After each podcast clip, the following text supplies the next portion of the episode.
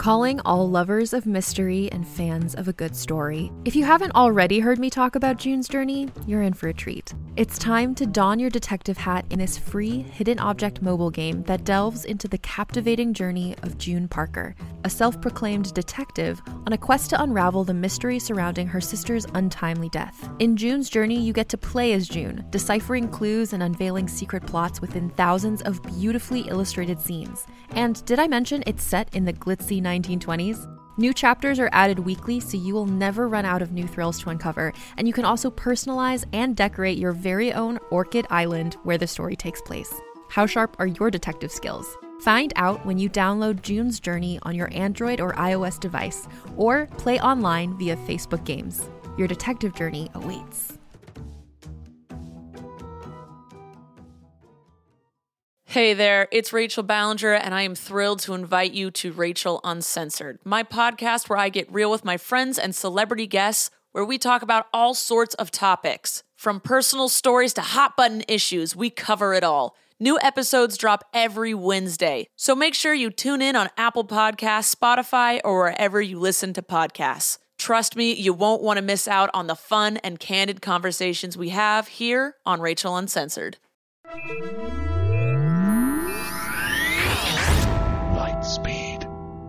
Hello, and welcome to the Lightspeed Magazine Story Podcast. I'm your host, Jim Freund.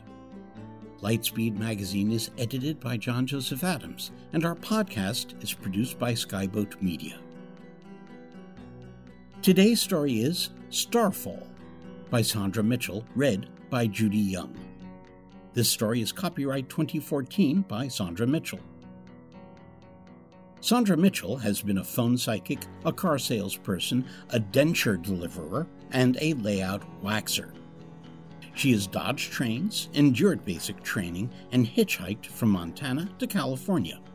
She teaches herself languages, raises children, and makes paper for fun. The author of seven young adult novels, including her most recent, Mistwalker, she was nominated for an Edgar Award for her debut novel and for a Pushcart Prize in short fiction. She always picks truth. Dare is too easy. And now, buckle up. We're going to light speed. Starfall by Saundra Mitchell. KV 62 went supernova today. Well, according to the news, it went supernova on March 14, 1592, but we're just now finding out about it. Other things that happened on this day in history Eli Whitney got a patent for the cotton gin. Charles I granted a royal charter to the Massachusetts Bay Colony. And I was fished out of a trash can in the Union Square subway station. That's not in order. Not chronologically or in order of importance. They're just facts, presented for your amusement and edification. Like my arrival into this world, KV 62's demise is a surprise. It wasn't on the Wikipedia list of stars about to shit themselves. It was, until this morning anyway, a lonely little nobody star, sort of in the middle of nowhere. Now it's in the middle of no thing. Actually, it has been for 422 years.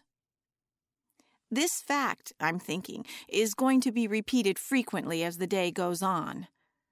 Speed of light, light years away, Star Wars jokes, when you wish upon a.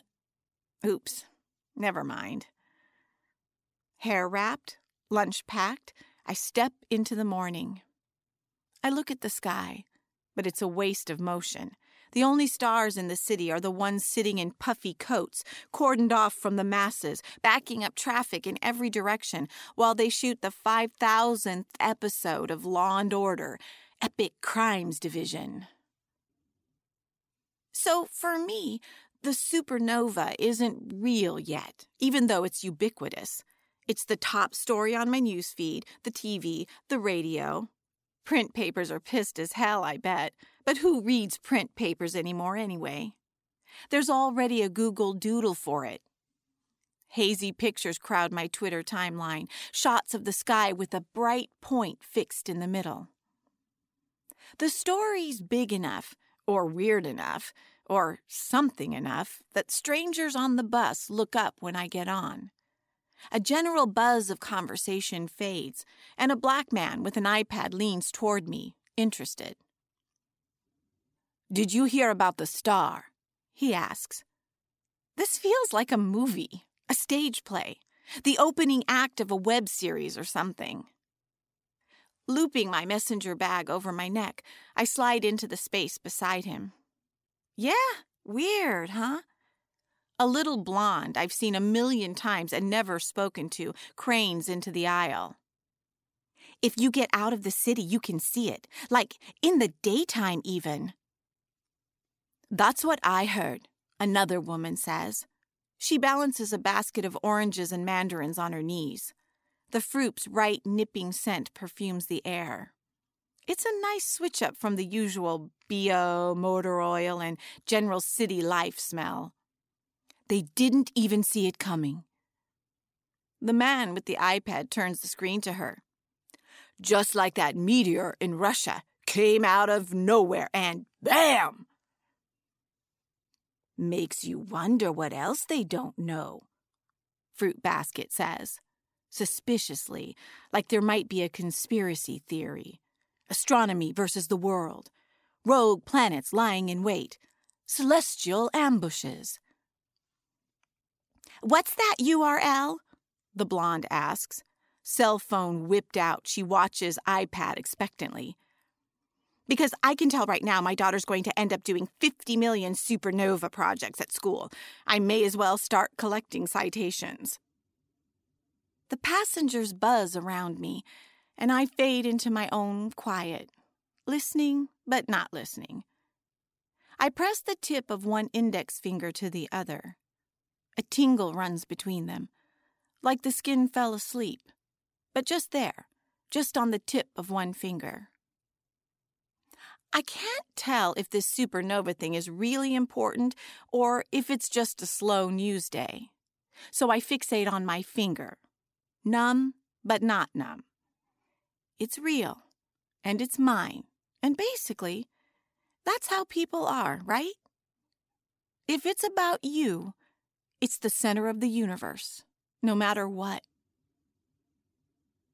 This is my job. I check out a sequentially numbered binder from the archive. I carry it to my desk. I open it. Then I log onto my computer and search the server until I find the database that matches the binder. Open. Start on page one. Type. See, when Vital Statistics started going digital, technology still sucked. In the beginning, there were some seriously screwed up methods in play photographs of documents, actual photos, the kind you have to develop. Then someone scanned them. Into what format? Well, some of the databases are full of giant, ancient bitmap files. Some of them are slightly less blurry PDFs and JPEGs. Occasionally, I hit a gold mine, a binder that got scanned after the advent of OCR which means I only have to manually correct every entry on the birth certificate instead of typing it all in fresh. People want to search vital statistics. They want to do it from their phone, from their home. They want to pull the sudden wild hair up their ass at 2:30 a.m. Was great great grandma Suki's maiden name Manolis or Marinos? So that's my job. I'm the retronaut. I'm the one who creates digital records of birth certificates for people born before 1912. That way, every eager genealogist comes back from our website warm and happy. Their heuristic Boolean searches kick out text copies of GGG Suki's birth certificate as well as an image, where available. You're welcome. Picking up where I stopped the day before, I frown I search for my place. I tap my numb finger on the desk.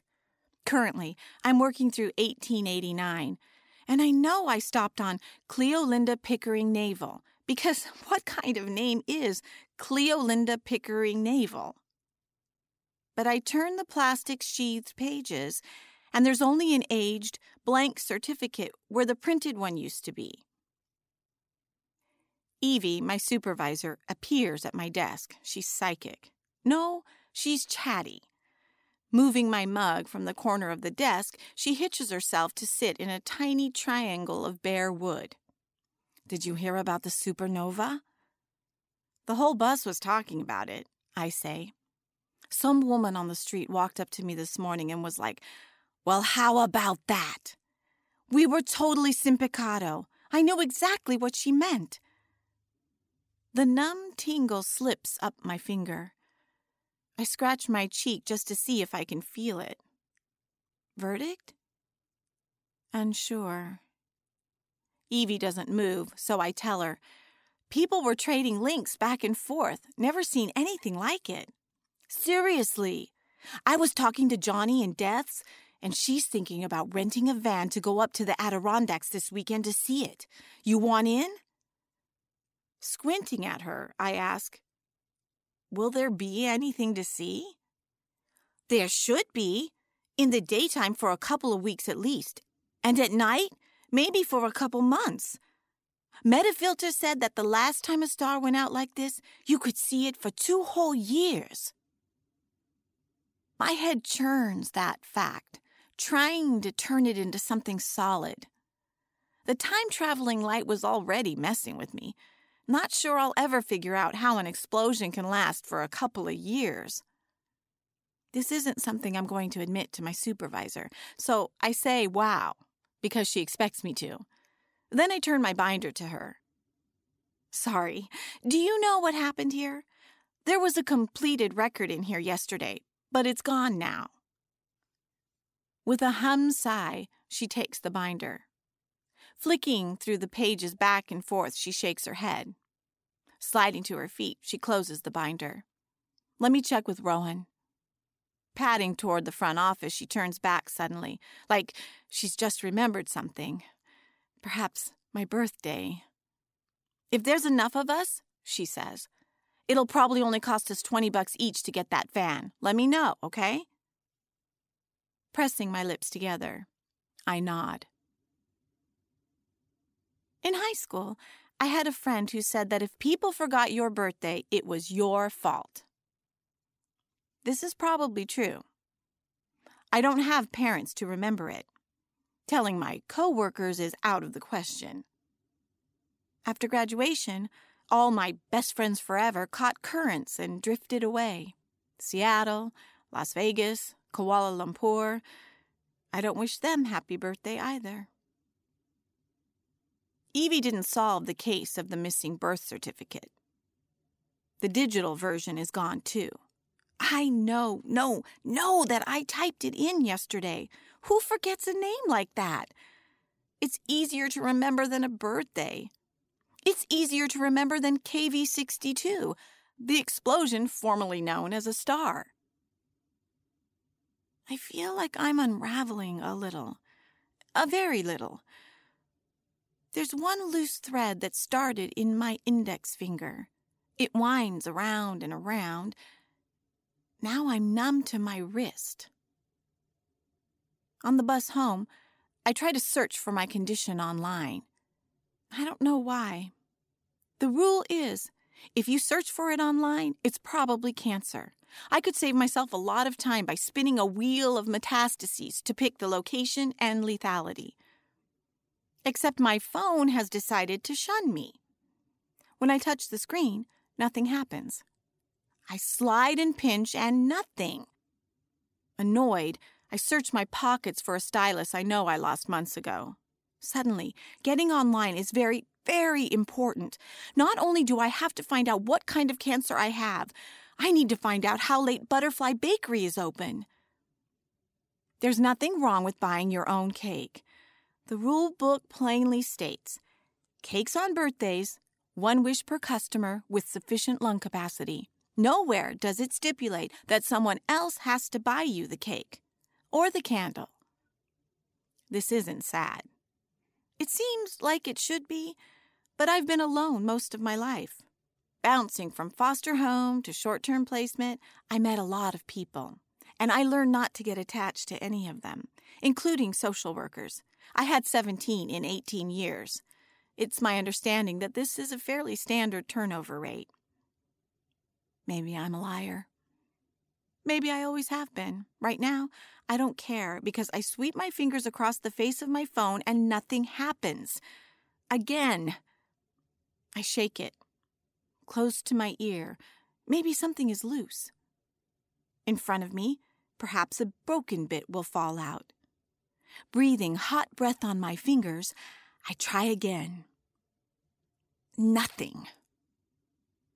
Since the morning bus ride was nothing but camaraderie, I take a chance. The woman next to me has a tablet open. She's drawing a bright primary flower pot for a stranger somewhere far away and anonymous. Waiting for her to submit her drawing, I say, I'm sorry. My phone's not working. Could you look something up for me real quick? She does, but she doesn't like it. Neither do I. In my bed, I stare at the ceiling. I stare through the ceiling. I fill in the night sky with images culled from movies and pictures and books. There's a rich, blue black velvet expanse, millions of stars twinkling against it.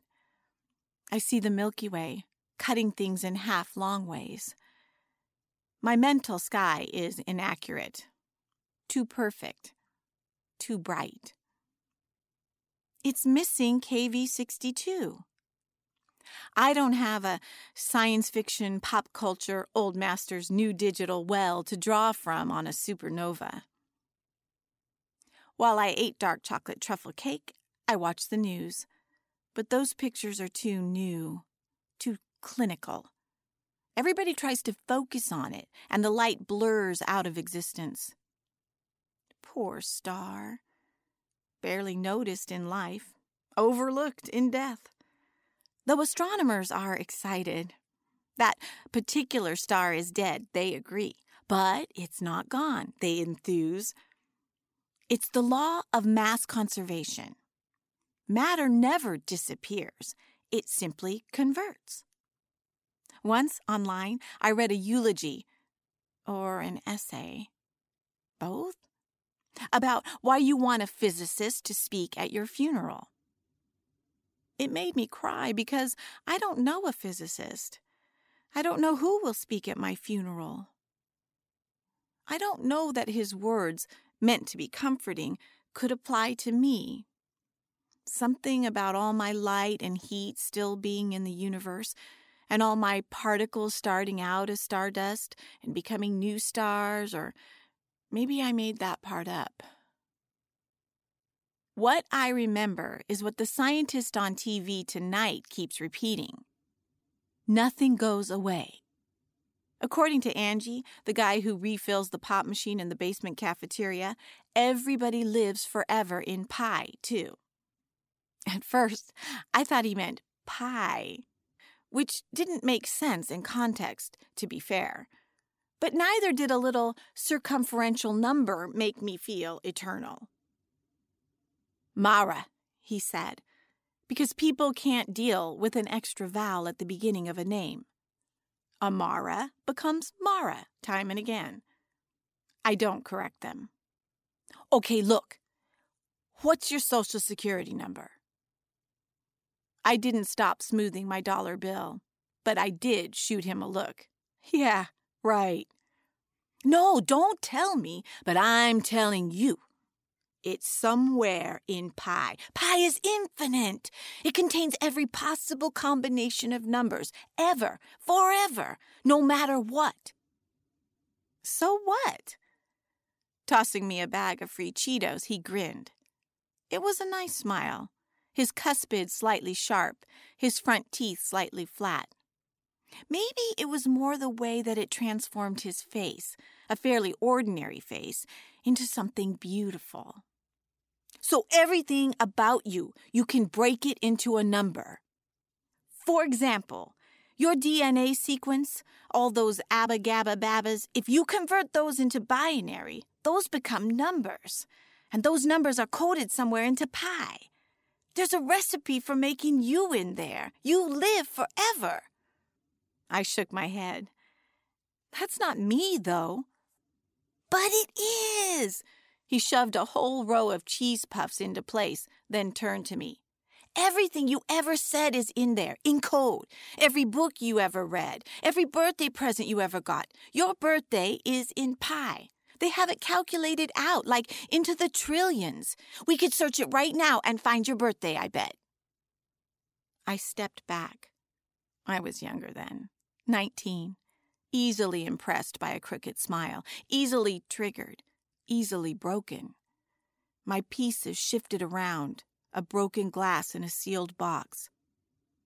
Schrodinger's orphan. I had a birthday, but I didn't have a birthday. All my records list the day a commuter found me stuffed in a Macy's bag as my birthday, but I was already alive by then. No umbilical stump, so a couple weeks alive by then hardly enough to survive a chilly March morning blanketed by Egg McMuffin wrappers. But when Angie offered to find my birthday, my forever in pie, I realized something. If I ever invited someone new into my life, I'd have to explain all of that. No, I was not wanted. No, the flurry of news stories at the time failed to find me a permanent home. No, I didn't know my real name, or my birthday, or if my father had a green freckle in his left eye, too. At least in foster care, I came with a folder. A dossier. I'll call it a dossier. It's more romantic and mysterious and meaningful. I wish I'd taken it with me when I hit 18 and they kicked me out on my ass. Here, I could say to prospective friends and paramours, here's my dossier. Read up. If I don't hear from you by 2200 hours, I'll know you're gone. Instead, what I said to Angie was, That's cool. Then I made sure to avoid the basement on Thursdays because that's when he came to refill the machine. Forever. I don't eat Cheetos or Doritos or even sunflower seeds on Thursdays. Angie lives forever in pi, but I don't. I live in an efficiency with a hot plate because I don't need more. No one sits on my couch bed but me.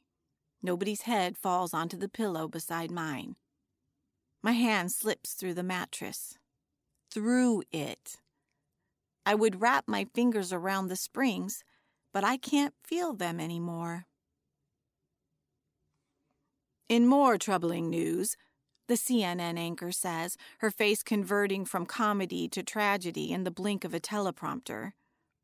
Police in major cities are reporting an unprecedented number of missing persons reports filed in the last four days. That is troubling, I tell the TV. I use my left hand to spread jam on my toast because the right one is gone completely. I see it other people must see it too because nobody runs screaming.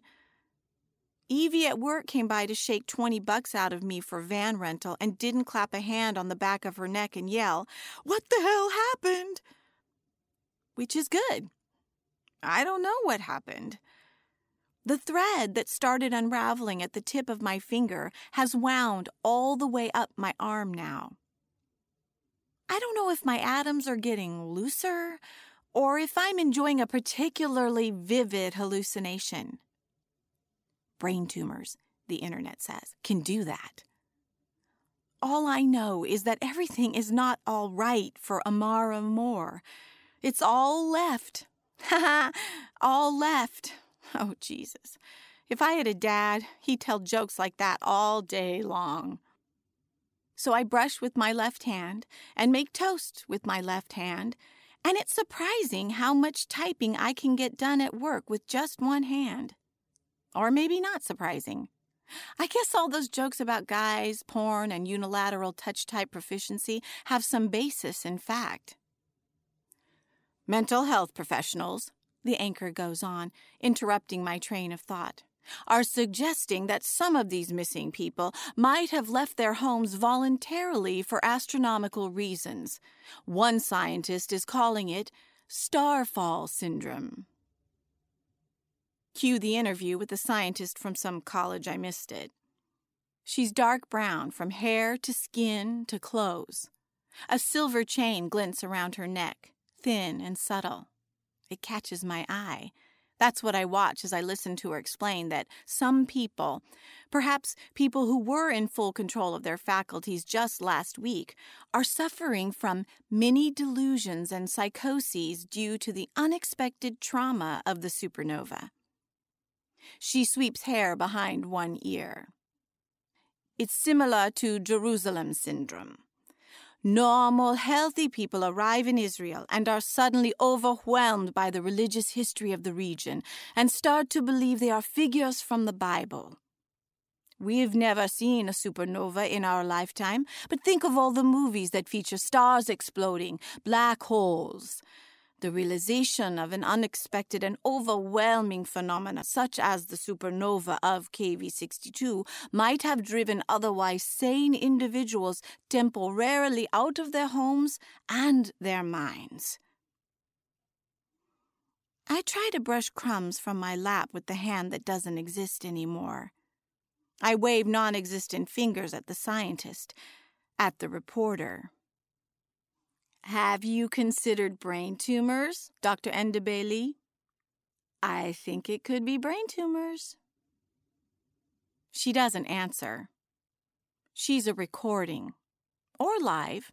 But anyway, not in my living room, except in an existential way.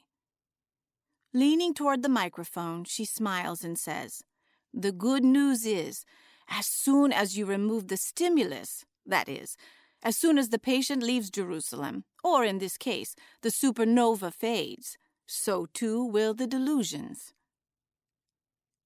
That is good news. I wonder what she would think if I told her that I'm unraveling. Or if I told her that birth records are disappearing from my binders, too. Evie never found Cleolinda. More and more documents are turning up blank. Maybe once or twice somebody would have spaced it and put a blank record in a plastic sheath. But every other one? I have no idea what Dr. Endebali would say if I told her this, but I suspect it would end with me on Thorazine and fitted for a nice new jacket. But there's hope! There's hope, she says.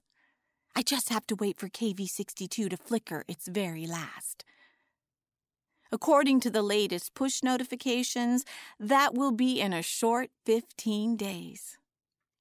I think I should have given Evie that 20 bucks. This happened before, in 1604.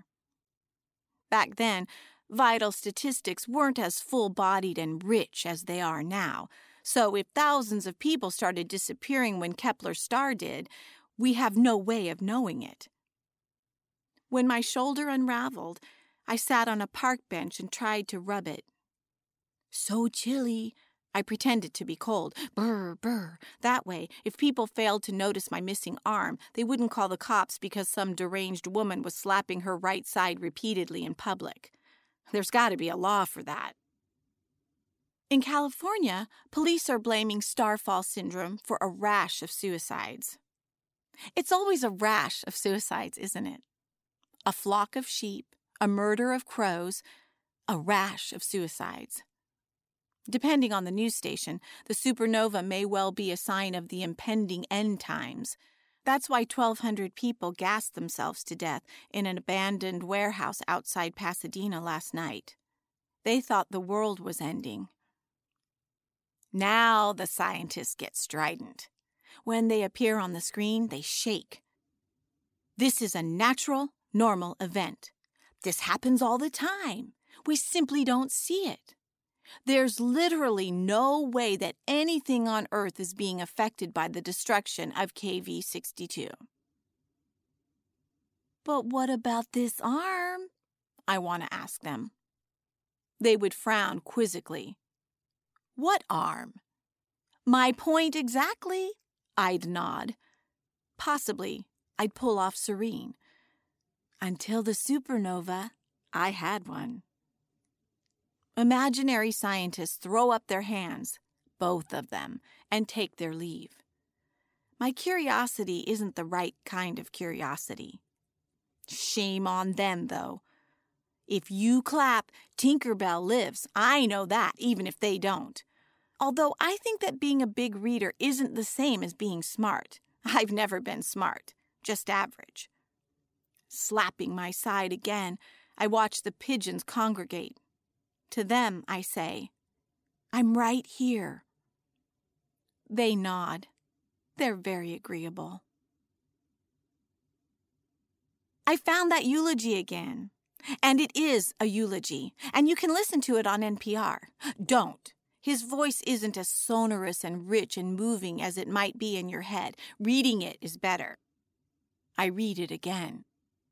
You want a physicist to speak at your funeral by Aaron Freeman. There's nothing in there about stardust. I was wrong about that. I must have gotten that from somewhere else. No, what he said was Not a bit of you is gone. You're just less orderly. I'm less orderly. When the weekend comes, I decide to head up to the Adirondacks by myself. Knowing that the supernova is out there but invisible to me, it makes me itch. This morning, I lost most of my right shoulder, half of my right breast, and my hip is starting to fade.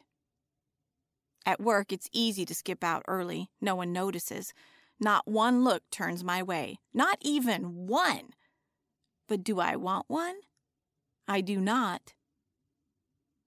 What's frustrating is that I can't get a cab. There are plenty. They sweep past me. I wave. I whistle. Finally, I step into the street, adrenaline coursing through me. The cab careens past, oblivious. This city has a bad reputation when it comes to cabs, but this is ridiculous. Fine. I can walk, and I do. The sidewalks aren't too crowded. No tourists anchor themselves in the middle of the pavement. Thirty blocks is no big deal. I'm not even winded when I reach the train station. Neither is anyone else. It's a beehive, an ant hill. All the people who weren't in my way before have congregated here. Reading the signboards, I slip into place. The line for the Adirondacks is ridiculous, stupid. Chaos enough that police patrol with dogs. And I'm pretty sure a handful of those would be vacationers are air marshals on the ground. Voices ring out Starfall, Starfall. This is what people have started to call KV 62.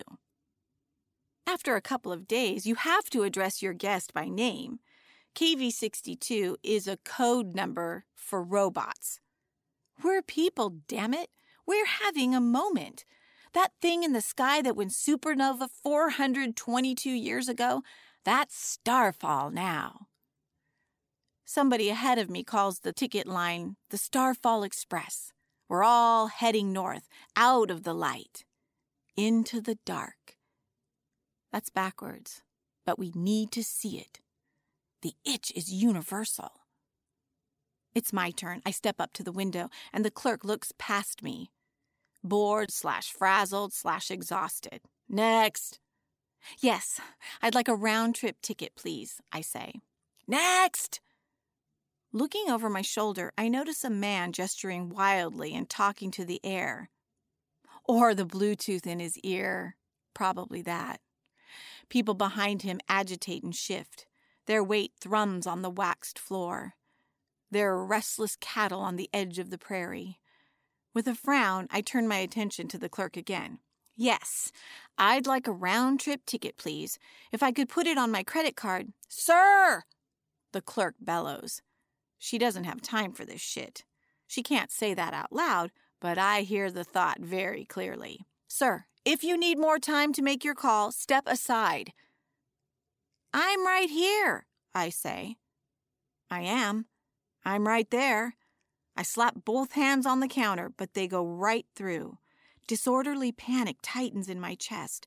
A winter storm, cold and lighting at once, plays on my skin. The logical explanation is that she can't see me. That's the logical explanation. How can that be? Swinging my arms, I try to touch her. I grab at her stapler. Not a red swing line, not a nice stapler at all. It remains in place, ungrabbed. I throw my head back and scream. The sound plucks my ribs and rends my throat. Nobody looks. Nobody cares. Bluetooth finishes his very important call and steps right through me. That asshole has the gall to say, That was important. No shit, Sherlock, the clerk thinks. Somehow she forces a vaguely unpleasant smile and says, Can I help you? Yes. Yes, she can. Him, not me. I punch straight through his head. He doesn't care. He doesn't notice. Bewildered, I walk home and walk right through my front door. The numb touches me everywhere now. I'm one long thread stretched out forever instead of one woman fixed in place. I sit on my couch and stare out the window. I ponder the kinds of things most people ponder in college when they're high, when they want to feel deep in a shallow world. If I can walk through a door, then how does my messenger bag stay on? Why don't I sink through this couch? If nobody can hear me scream, did I scream? Crying does me no good because I question every tear. I name them, like pulling petals off a daisy. This tear is a brain tumor. This tear is a psychotic break. This tear is a coma. This tear is a dream, and I just need to wake up. I can't. I try, on Monday morning, the phone rings. It's Evie. I don't need to answer to know that. She's pissed because she thinks I'm a no call, no show.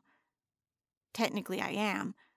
I neither called nor will I show. What pisses me off, I'm orderly enough to be pissed off, is that she wants to rip into me as if I haven't been early to work every single day for five years, as if I haven't done everything asked of me dutifully, quietly. I made no mark there at all. My binders are neat and properly cataloged. No one ever had to spend money on a get well card for me. They don't know my birthday. I don't know my birthday, but fuck them. I deserve a day off. I deserve all the days off. Maybe I should have smiled back at Angie. Maybe I should have taken out an ad in the paper when I turned 18. Are you my mother? Maybe I should have made one new friend. Maybe. KV62 didn't. KV62 barely existed until she turned herself inside out one unsuspecting March morning in 1592. No one said goodbye at the time. At the time, no one saw her leave. But she did all the same. As far as human beings go, we don't really exist. Not long enough to matter. Not when we measure our lives against the lives of the stars. They filled the heavens for billions of years before we had brains enough to call the expanse of space the heavens. They'll go on when we blink out after the last light turns off. We're all made of stardust. We live forever in Pi. We're immortal, you and me. Every one of us. What we're made of cannot be destroyed. There are rules, laws, immutable physics, which sometimes complements dime store philosophy. Astronomers say that starfall shock waves will ripple and expand and become new stars one day. Maybe I will too. Next time, my parents will keep me. Next time, they won't. I'll be a movie star, and a monster. I'll make a friend. I'll break 42 hearts. I'll leave a mark, however temporary. As the world melts away, I have one last coherent thought. One final flicker of the light and the heat that make up my particular signature in the universe. I think I'm literally made of stardust, of the pieces that made up KV 62. Whatever cosmic storm bore her carried me, too. Everyone who went missing, their Starfall's children, too. When she starts over, we start over with her. How many hundreds of thousands of planets and minds and places and worlds were contained in her, I wonder? If my binders are correct, there are hundreds of us in the five boroughs alone. Multiply exponentially, I'm sure the answer is somewhere in pi. Will we all come together when we finally fall completely apart? I can't wait. I can't wait to find out. I don't have to anymore.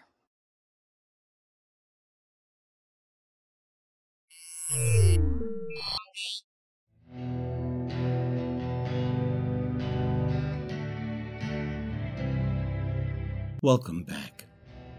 You have just heard Starfall by Saundra Mitchell, read by Judy Young. We hope you enjoyed it. If so, please help spread the word by leaving a review or rating at iTunes or the social media venue of your choice. Lightspeed Magazine is edited by John Joseph Adams. If you're not already a subscriber to our Hugo Award winning magazine, check out our many options at lightspeedmagazine.com slash subscribe. Skyboat Media, the most respected independent audio production team on the West Coast, produces the stories for this podcast. They are headed by the Audie and Grammy Award winning narrators Stefan Rudnicki and Gabrielle de Cuir. Check out their website at skyboatmedia.com. Music and sound logos are composed and performed by Jack Kincaid. Post production for Lightspeed is in association with yours truly. Our audiobook story collection, Lightspeed Year 1, is available from audible.com and includes all of the podcasts from Lightspeed's first year. The collection is also available on downpour.com. Just search for Lightspeed and you're on your way. Once again, this month's issue of Lightspeed magazine is sponsored by Edge Science Fiction and Fantasy Publishing. They can be found online at edgewebsite.com. This podcast is copyright 2014 by Lightspeed Magazine. Thanks for listening. That's all for now. See you on the Bitstream. I'm Jim Freund, wishing you cheers from all of us at Lightspeed.